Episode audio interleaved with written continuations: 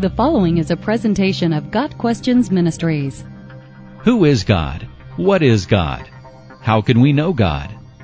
The fact. The fact of God's existence is so conspicuous, both through creation and through man's conscience, that the Bible calls the atheist a fool. Psalm 14 verse 1. Accordingly, the Bible never attempts to prove the existence of God. Rather, it assumes his existence from the very beginning.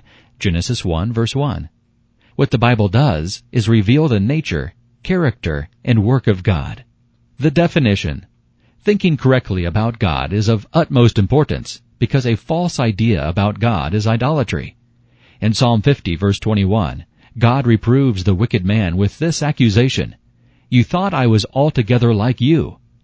To start with, a good summary definition of God is the supreme being, the creator and ruler of all that is, the self-existent one who is perfect in power, goodness, and wisdom. His nature. We know certain things to be true of God for one reason. In His mercy, He has condescended to reveal some of His qualities to us. God is spirit, by nature intangible. John 4 verse 24. God is one, but He exists as three persons. God the Father, God the Son, and God the Holy Spirit. God is infinite, incomparable, and unchanging. God exists everywhere, knows everything, and has all power and authority. His character. Here are some of God's characteristics as revealed in the Bible. God is just, loving, truthful, and holy. God shows compassion, mercy, and grace. God judges sin, but also offers forgiveness. His work. We cannot understand God apart from His works, because what God does flows from who He is.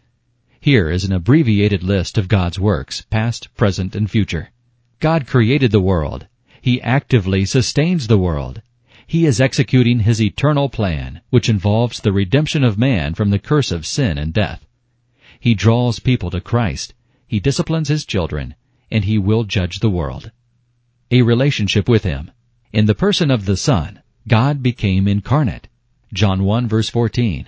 The Son of God became the Son of Man, and is therefore the bridge between God and man.